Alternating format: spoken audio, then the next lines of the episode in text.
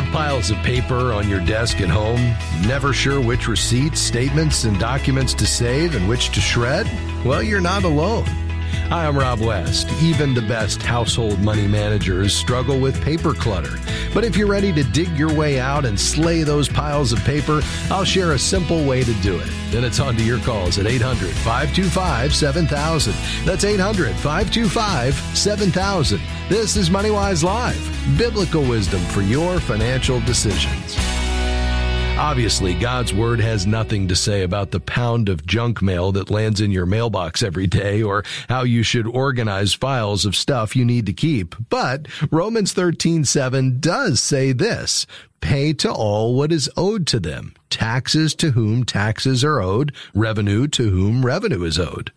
It's pretty hard to do that if you don't have some kind of record keeping system in place and you're not sure what papers you need to keep or for how long. Did you know that by some estimates you can toss at least half of everything that ends up in your mailbox? It's junk mail and other things you don't need to keep.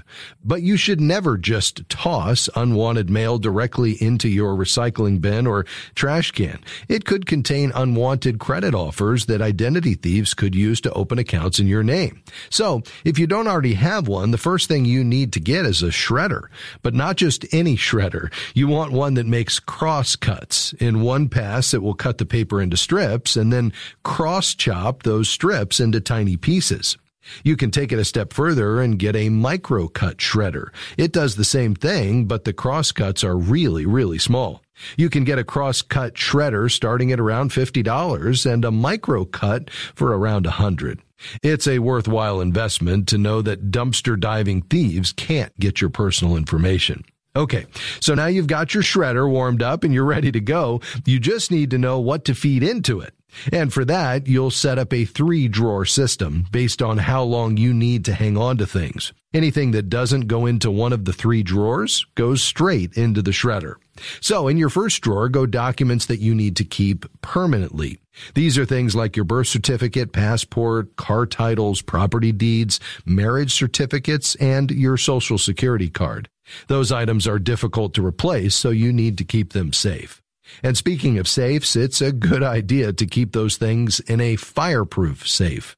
You can get one for as little as $20 on up to $1,000 or more. I know it's more money to shell out, but in case of a fire, it's good to know that those valuable documents will survive. There are a few other things you should keep in your fireproof safe. You'll also want to permanently store your Roth IRA contribution history and any medical receipts if you have a health savings account. Those items may come in handy for many years.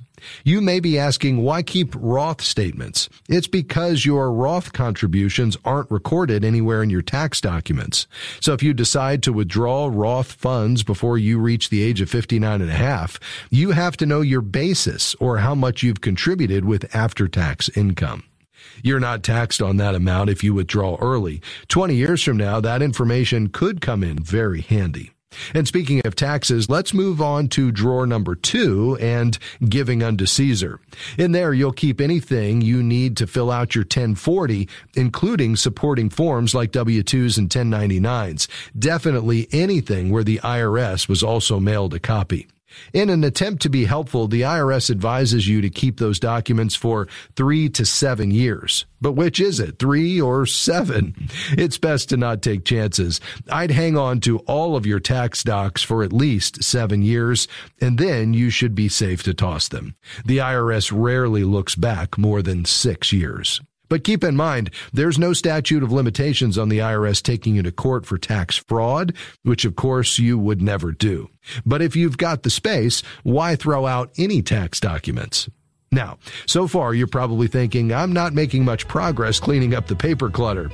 Well, we've just been laying the foundation for your efficient record keeping system, establishing what not to throw out. Which brings us to drawer number three. In there, you'll put all the material you need to keep for just one year. Things like utility bills, bank statements, pay stubs, and bills. After that, you can feed them straight into your shredder. There's one exception though. If you're self employed with a home office, for example, some of the one year items can be declared as expenses, and you need to move those over to drawer number two and keep them for seven years. After you've done all that, you should be left with a huge pile of useless paper. Now the shredding can begin in earnest. When it's finished, you'll have a lot more room for your coffee cup and pictures of your kids. Your calls are next 800 525 7000. This is MoneyWise Live. I'm Rob West, and we'll be right back.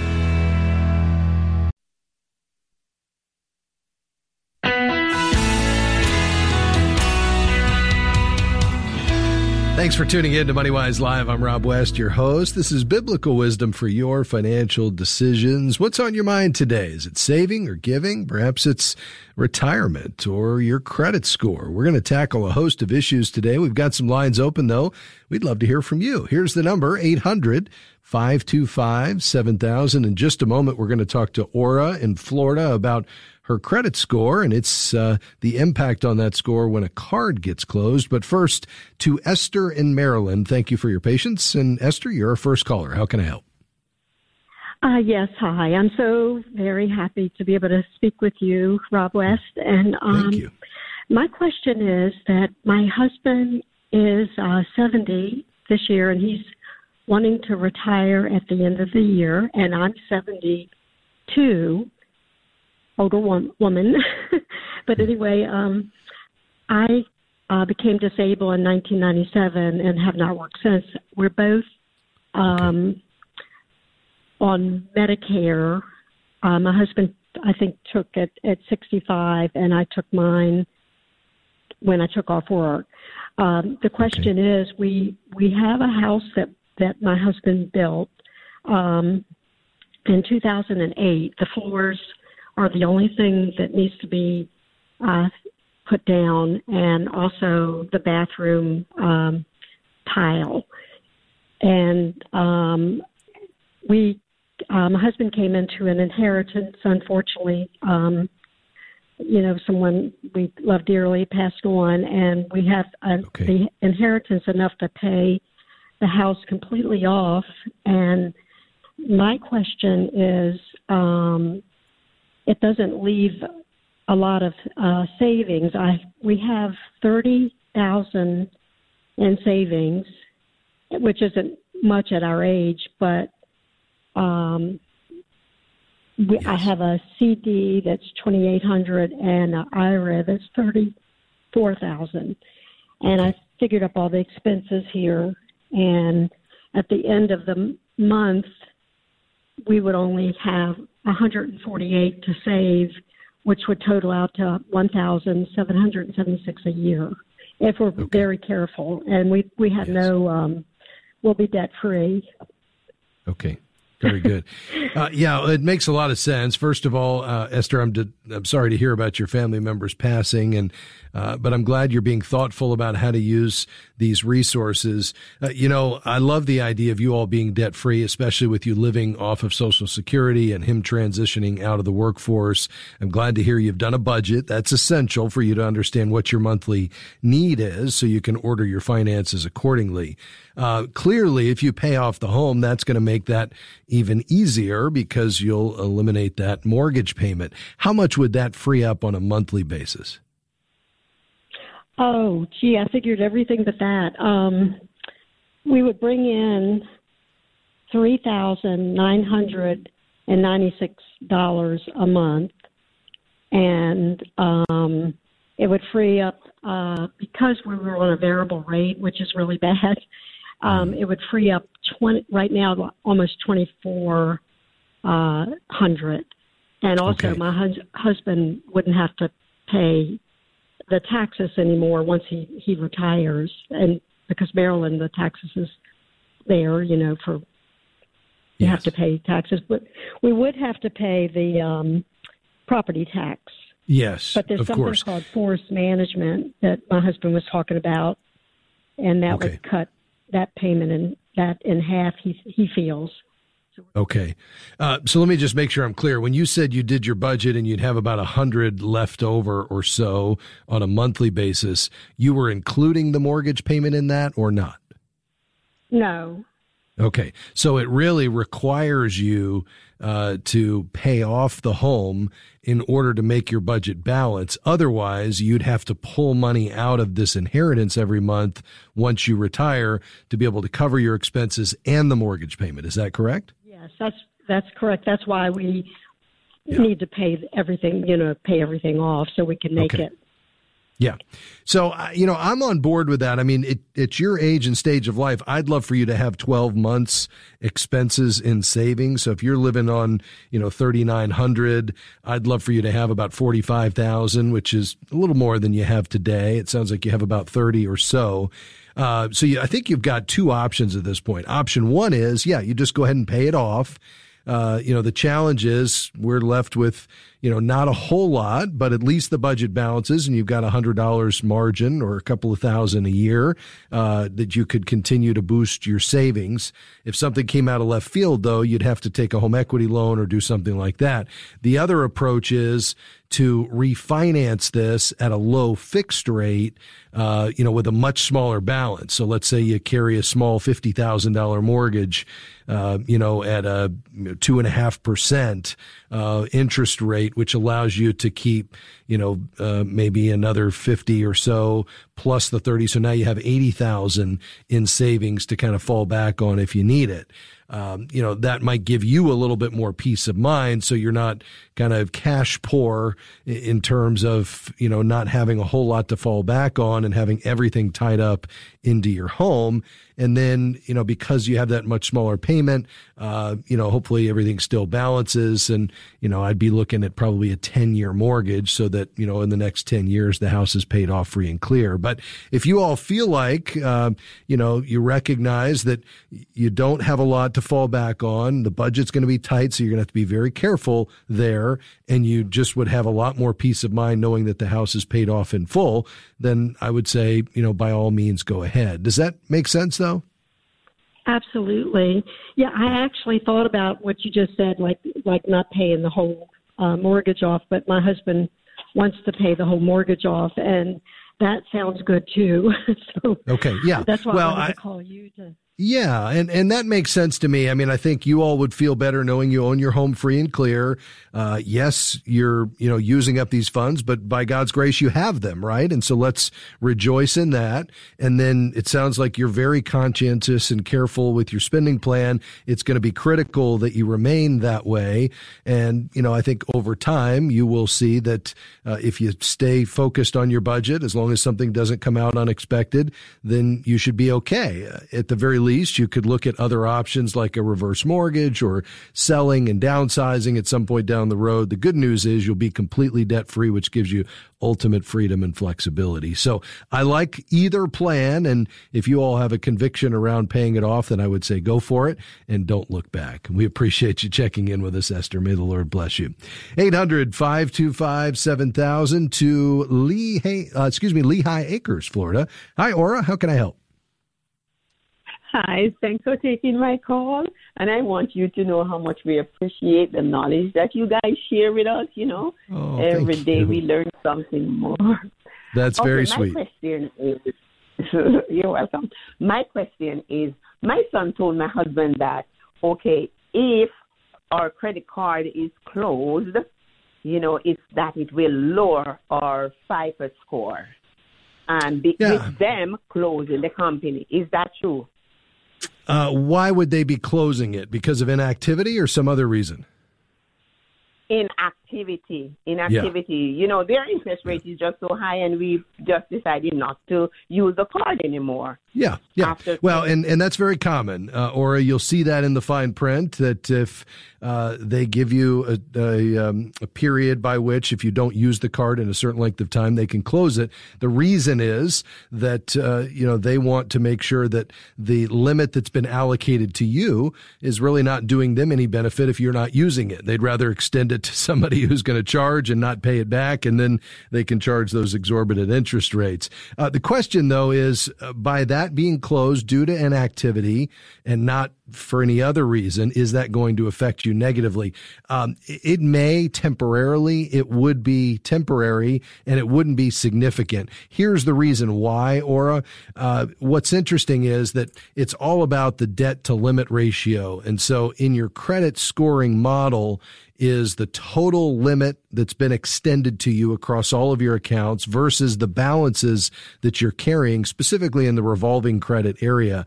And when that account is closed, that reduces the overall uh, limit that's been extended to you in the aggregate, which means any balances you're carrying uh, are a higher percentage of the uh, total that you have. But if you're paying everything off every month, then that's probably not a consideration. Uh, the other thing that it changes is perhaps the length of your credit history. If this is an account that you've had for a while, uh, the other factor is the kinds of credit that you have. It could change that mix as well. But the bottom line is if you follow biblical principles of managing money, you're uh, managing your money wisely, living within your means, paying off your debt, paying on time anything that you owe any uh, temporary reduction uh, in your credit score would be just that. I wouldn't give it a second thought. If this is a card you're not using, I'd rather you close it because then it's less susceptible to fraud. Nobody can tap into it. Thanks for your call today. 800 525 7000. We'll be right back.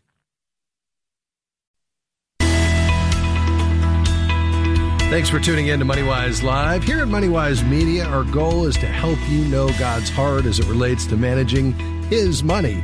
We do that through uh, teaching, whether it's our content here on the air each day or on our website under the Learn tab at moneywiselive.org, through helping you manage God's money wisely. That's our innovative tools like our MoneyWise app where you can manage your money using our digital envelope system or through connecting. That's right. We want to connect you with other stewards to encourage you on the way as well as experts who can guide you and walk with you, whether you need a MoneyWise coach for a spending plan or a debt reduction plan or a certified Kingdom Advisor professional.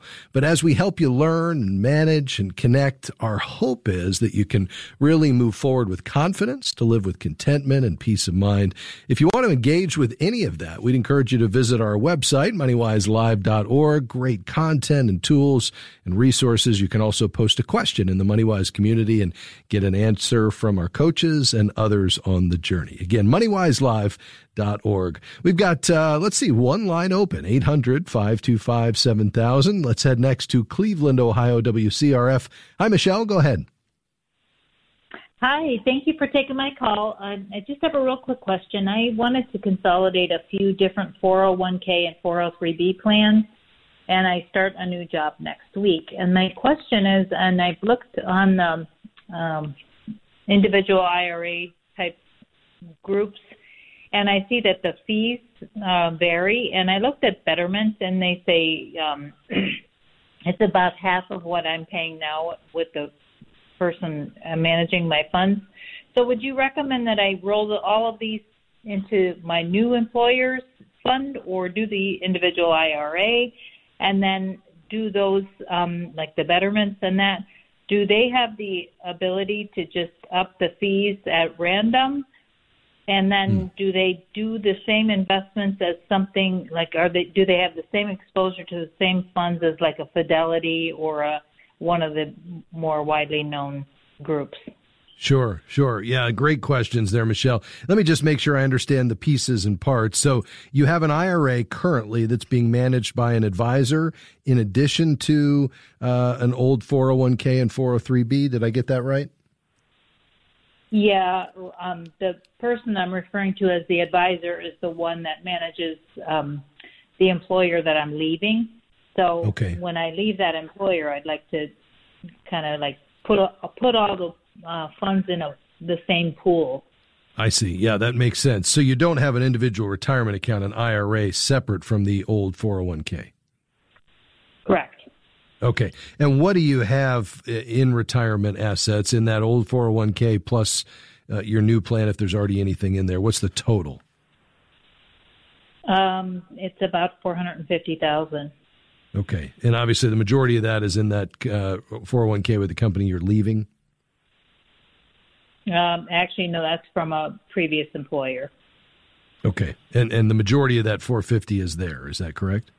Yes. Uh-huh, okay, correct. great. Uh, yeah, so you know this is a significant sum of money. Obviously, you've worked hard uh, and sacrificed to put this money away. I suspect it's grown quite a bit, and so as you think about where to go from here, I actually would favor with this amount of money, uh, you working with a, an investment advisor, an individual. Uh, yes, you're going to pay a little bit more than you would with a robo advisor solution and more than if you were to just roll it into the 401k. Uh, the reason though that I think that's worth it is with this amount of money, uh, I think you want somebody who's going to be a little bit more hands on. Uh, essentially with the robo advisor solution, although as you said, it's probably half or perhaps more. Uh, it's probably even less, you know, than half of what you'd pay with the advisor. Um, it's essentially and kind of an autopilot solution that uses exchange traded funds. Uh, so in the case of Betterment, you'd own indexes uh, that cover the broad market, uh, and those indexes would be based on some allocation of stocks and bonds that's consistent with your age and objective. So you'd own the broad market. It's a passive investment strategy that's intended just to capture the moves of the market over time, and you know there's some basis for why you might want to do that. Uh, the benefit, though, to an advisor actually taking control of this is there can be a bit more hands-on in terms of the allocation, the investment strategy, the tax efficiency of this. If you want to do any giving, that can be factored into this using appreciated assets uh, over time. You know, once you have a required minimum distribution down the road. So, you know, you get what you pay for. And I think there's a good case with this amount of money to have somebody looking after it on a regular basis. The downside of the 401k with this amount is you're limited in those investment options to just a few investments inside the 401k as opposed to the total investment universe that an advisor would have access to. So I'd encourage you to find a CKA in your area, two or three to interview at moneywiselive.org. We've got to hit a break. Stay on the line. We'll talk a bit more off the air and we'll be right back.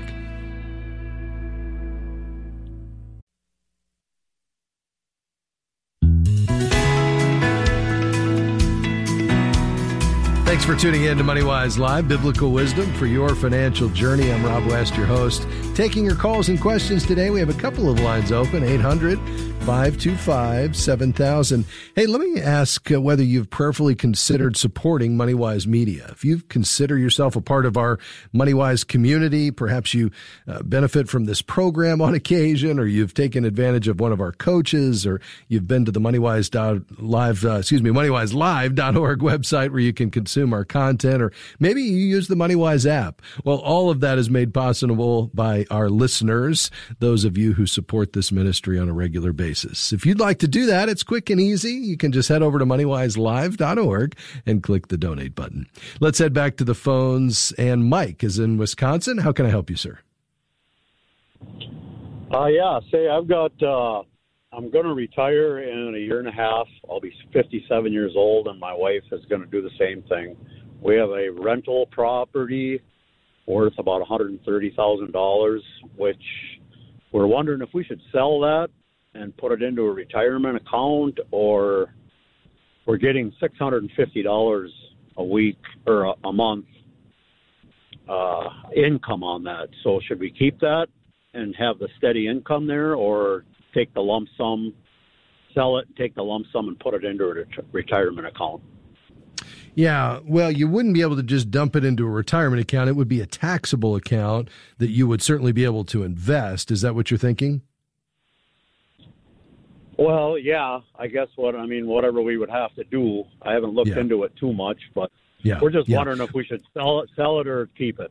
Yeah, no, it's a great question. You know, here's the way I would walk through this. Um, you know, you'd want to look at what you're generating now on a monthly basis and compare that to what you could reasonably expect to generate safely.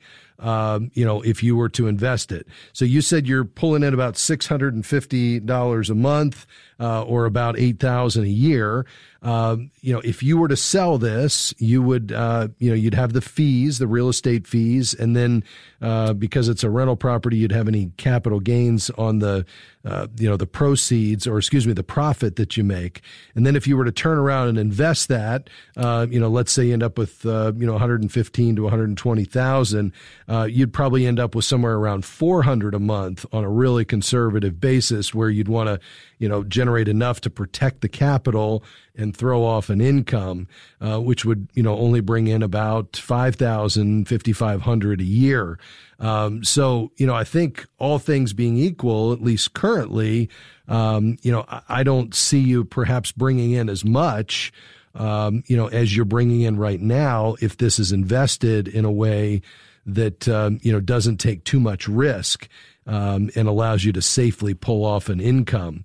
Um, but the trade off, I think, to consider uh, around this decision is not only what you can generate on a monthly basis, but as you head into this next season of life, um, do you want to be a landlord?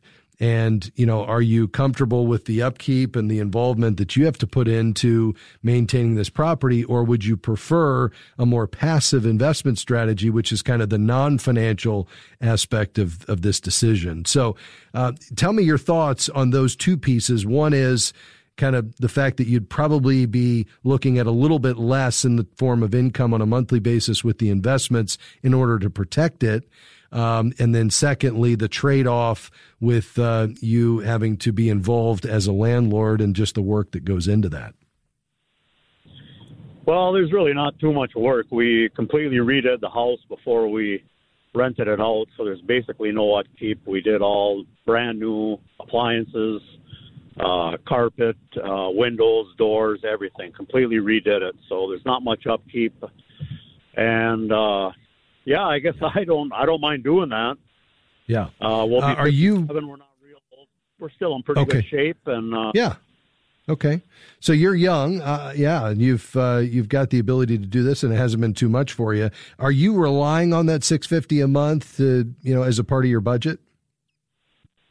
Not really. We've got a uh, we're going to be getting about three thousand a month uh, through a pension, and then we can get into our annuities at 59 and a half. So there'll be a little bit of a bridge, but uh, we have about 170,000 in savings, and our portfolio is around 750,000.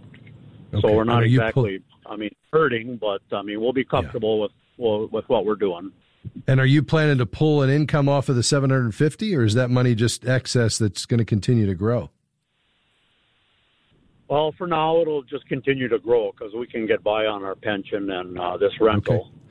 Well, I think given that new information for me around you having, you know, three quarters of a million dollars in in uh, investment assets, in addition to this property, I'd probably hang on to it. It's generating a phenomenal uh, return.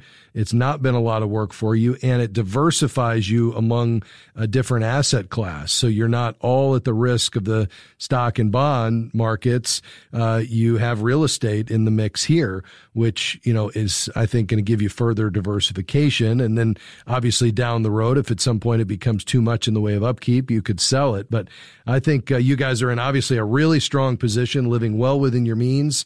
You've got plenty of income. You've got phenomenal assets that you don't even need to tap, at least at this point, because you're living modestly. So uh, I'd probably hang on to the property as long as you can, continue to earn that income and stay really well diversified. I think the only other thing to look at, Mike, is just do you want to do any giving, you know, out of this? And before you sell this property, look at an opportunity to perhaps move a portion of it into a, a donor advised fund or something like that, where you can mix out, miss out on the uh, any capital gains that you have uh, coming to you, and do some additional giving as a part of that. Just given that it sounds like you all have more than you need at this point, so uh, just think and pray through that. But in terms of uh, the decision to sell it or keep the property, I'd probably say, based on everything I know, uh, I'd hang on to it. Yeah, that's uh, that was kind of our thoughts all along. We just figured we'd get another in, uh, advice, you know, and uh, okay. but that's kind of our thoughts also to diversify and do the same thing as just what you said, really. Very good. Well, listen, thanks for checking in with us, Mike. Tell your wife I agree, and uh, all the best uh, to you guys in the days ahead. Lord bless you. On to Boca Raton, Florida, quickly. Tony, how can I help you, sir? Hi. Hi, Bob. Hi. Hi, Go right so, ahead. Um, yeah, I was just calling uh, as a follow up from a couple of weeks ago. I called uh, asking about an advice for buying with my mom uh, a house uh, that she can rent some part of it and and kind of you know subsidize some part of it so that she can afford something uh, bigger. And um, so uh, in, in in in that call, you you advised me to uh, not go on something on you know not go on something that will hurt us uh, on the mortgage payment, uh, something that we couldn't afford, which is what we got approved for for four hundred and seventeen thousand. So um, we we lowered that number, but uh, as I was uh, as I've been looking and researching, I was thinking about the option of refinancing my current home and maybe with that pay some of my debt so I can have more cash flow and help her out to pay her mortgage. I see. Okay, let's do this, um, Tony. I want to give you my thoughts on this, and I have a couple of follow up questions, but we need to hit a quick break, our last one of the program today. So let's do that. You hold the line. We're going to take a short break. When we come back, I'll uh, give you my thoughts, and we'll go from there. This is MoneyWise Live, biblical wisdom for your financial decisions. Stay with us. Still more to come just around the corner. We'll be right back.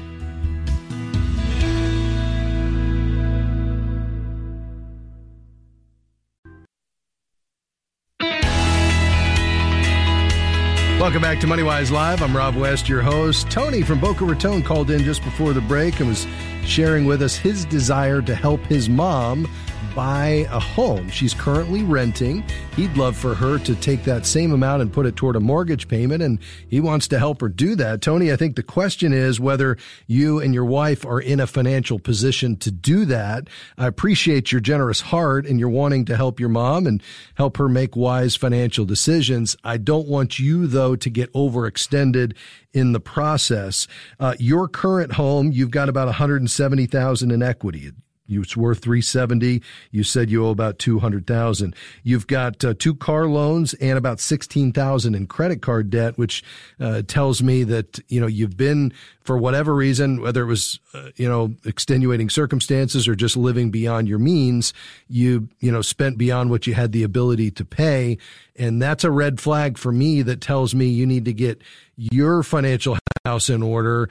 I would, you know, if you were just calling me saying, should I refinance to pull cash out to pay credit cards? I'd say no, because in just about every case, when you do that, usually you're treating the symptom of the problem and not the problem.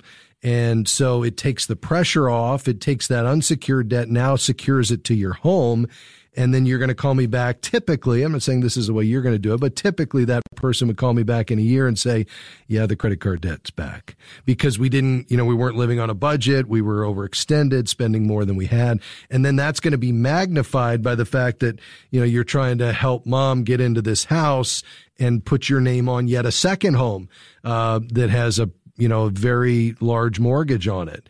Um, so I, I, guess those are my issues. Um, you know, I realize you said she has about 20,000 to put down on it. Plus she could cover the mortgage, which with what she's currently paying toward rent, which is probably no small amount. How much were you looking to add to her 20 to help her get into this? Or were you just going to put your name on it? I pay my put my name on it and help her with the monthly mortgage payment. Uh, uh, by how how much were you planning to contribute toward the mortgage payment? Um, like 200, 400, but if if I get to pay the debt sooner that I have, maybe I help more. Yeah, yeah. Well, like I say, I, I, appreciate what you're trying to do. I genuinely do. And we want to honor our parents. I think that's very biblical. I just have some concerns here that you're going to get overextended by co signing on a property you really can't afford and trying to put some money against that on a monthly basis when you've got, you know, your credit card debt. And I really don't want you to take that 16,000 and add it to your house. Uh, because of the reasons I mentioned. You know, we're taking unsecured debt, securing it to your home.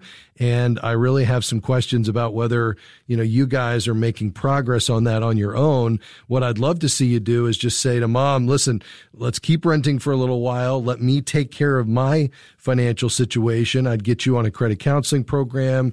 I'd take every bit of that 400 you were going to send to mom and try to go after those credit cards, not roll that into a new mortgage and extend it out for 20 or 30 years. Um, you know, I would really just focus in on getting that paid off. And then when you're a little financially stronger, then you say to mom, and by the way, a year or two down the road, we may see some housing prices a little better than they are today because the housing market's been red hot. Then you guys look at buying something at that point. I realize that's probably not what you want to hear, but I, I just think that's more prudent. Do you follow me? Yeah, I I, I, I do understand it. Um, okay. Yeah, we, we my wife and I we have been working for four years and to reduce the debt. Um, I mean, we are still continuing, of course, on it we we went from twenty five thousand that we had in debt on credit cards, and we have gone to get down below to sixty thousand, and we had all the debt that we had to pay for some taxes that we had also to pay some debt taxes yeah. that we had to pay.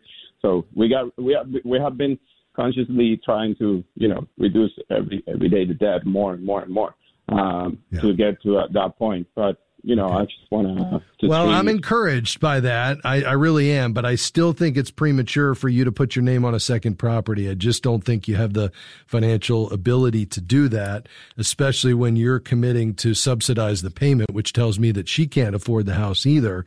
Uh, you know, as much as I love the idea of you helping her, I just don't think you're quite ready. So I'd wait until you get these credit cards paid off before you consider anything like this. That's just my best advice for you, bud. Uh, don't hesitate to call back at any point, and uh, we'll certainly pray that God gives you some wisdom. Thank you for your call today, Tony. Indianapolis, Indiana. Hi, Linda. How can I help? Hi. I am 65 years old. I have no savings. I'm on Social Security, disability. I owe like fifty thousand dollars on my home. I got fifteen fifteen thousand dollars of credit card debt. How can I pay my house off within the five years, or within five years, or what do I need to do to save, or I don't know. Yeah. Well, uh, what? Tell me about this paying the house off in five years. Is that your your own goal, or is there something that happens with the mortgage in five years? Yeah, my own goal. You know, I'm okay. 65. You know, yeah. my health is not. You know, I had polio when I was little, and you know, I'm on Social Security disability. I do work two days a week, and you know, I, I kind of want to pay my house off within the five years. You know, like I said, I do got credit card debt of like fifteen hundred dollars, fifteen thousand, yeah. I guess. Okay. Well, a couple of thoughts. I mean, number one is uh, just make sure you're within the rules of what SSDI allows you to do in terms of work there's some pretty strict limits there. If you have what's called substantial gainful activity, uh, you know that will eliminate your your benefit there. Um, so just check into that first of all, and maybe you already have. But secondly, I wouldn't be as focused on the house right now as I would that credit card debt. You know, if you have margin left over at all, I'd be putting it on that credit card debt of roughly fifteen thousand. I think you said uh, at this point. Once that's paid off, that's going to take a big load off and give you more that you can use to shore up uh, your savings, which is really another huge priority. Um, you know, I would be uh, with that excess you have on a monthly basis. The first thing I do is open a savings account separate from your checking and I'd put a little bit in every month until you get to $1,500. Then I'd stop there and take every other bit of margin and move it toward the credit card debt and try to get those paid off.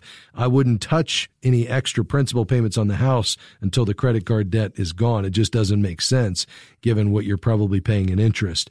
Uh, Linda, I would also connect with my friends at the at uh, christiancreditcounselors.org christiancreditcounselors.org.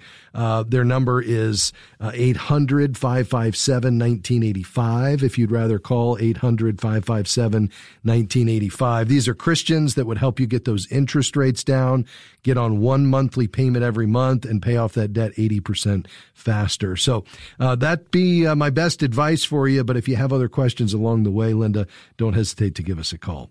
We're going to finish today in Lakeland, Florida. Hi, Gina. How can I help? Hi, thank you so much for taking my call. I'm just curious of your opinion on right now we know that we have a seller's market We don't have a buyer's market. So we have a home that we know is would give us a profit of about two hundred and twenty thousand dollars if we sold it. And then our thought is we would have to take that money and reinvest it in a home that is probably not as, as good of a quality. Um, and we're going to end up with a mortgage, of course, because the high the high market that we're in. So I'm just wanted to try to get your opinion on what you're thinking about what might be happening in the housing market and what kind of direction we should go.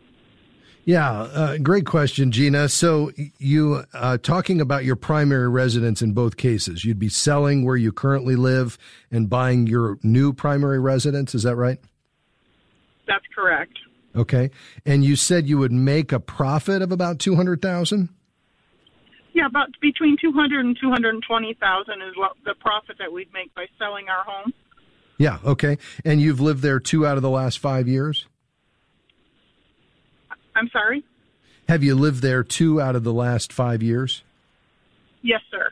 Okay, great. So you shouldn't have any capital gains on this. Um, so the question then is, you know, why are you selling? You're looking to buy something a little larger, or what are you trying to accomplish by selling? Yeah, we would like to downsize. There's two of us living in a four bedroom, four bath house. Okay, you want to downsize. Okay, uh, and why do you think you would um, you have to spend more than what you would already have, have spent on this? The homes that we're looking, we, we owe right now about 155,000 on the home that we're in, and yeah. every home that we look at now is up in the 200 range. That's even a you know just a small home like a 1,600 square feet home is still up in the 240,000 range. So we're thinking we would have to take all of our profit and reinvest it into a home. Of course, it would be close to be being paid off, but we just don't know if that's a wise decision. We don't know what the market's going to do. Should we wait to see if it's going to uh, come yeah. back down as far as the buyers Well, I, no, I don't think so. I mean, as long as you're buying the home that makes sense for you, meaning it fits into your budget, and it sounds like because you're downsizing and you have so much profit, that's not the issue. Uh, you know, what's challenging is for folks that don't have a property to sell. So they're currently renting or they're buying their first home. You know, you are coming out of a home in a seller's market. So you're going to maximize the sale uh, on on this existing home, and then turn around and plow those profits into the next home. Which, yes, it's still a seller's market. You'd be paying a premium, but you collected more than you should have, all things being equal, on the sale of the property. And so, you know, I don't have any problem as long as it's a wise move for you. Where is the housing market going? Well, of course, no one knows. But what I would say is we've already seen somewhat of a cooling of the housing market. What led to these incredibly high um, growth rates in housing uh, was real demand.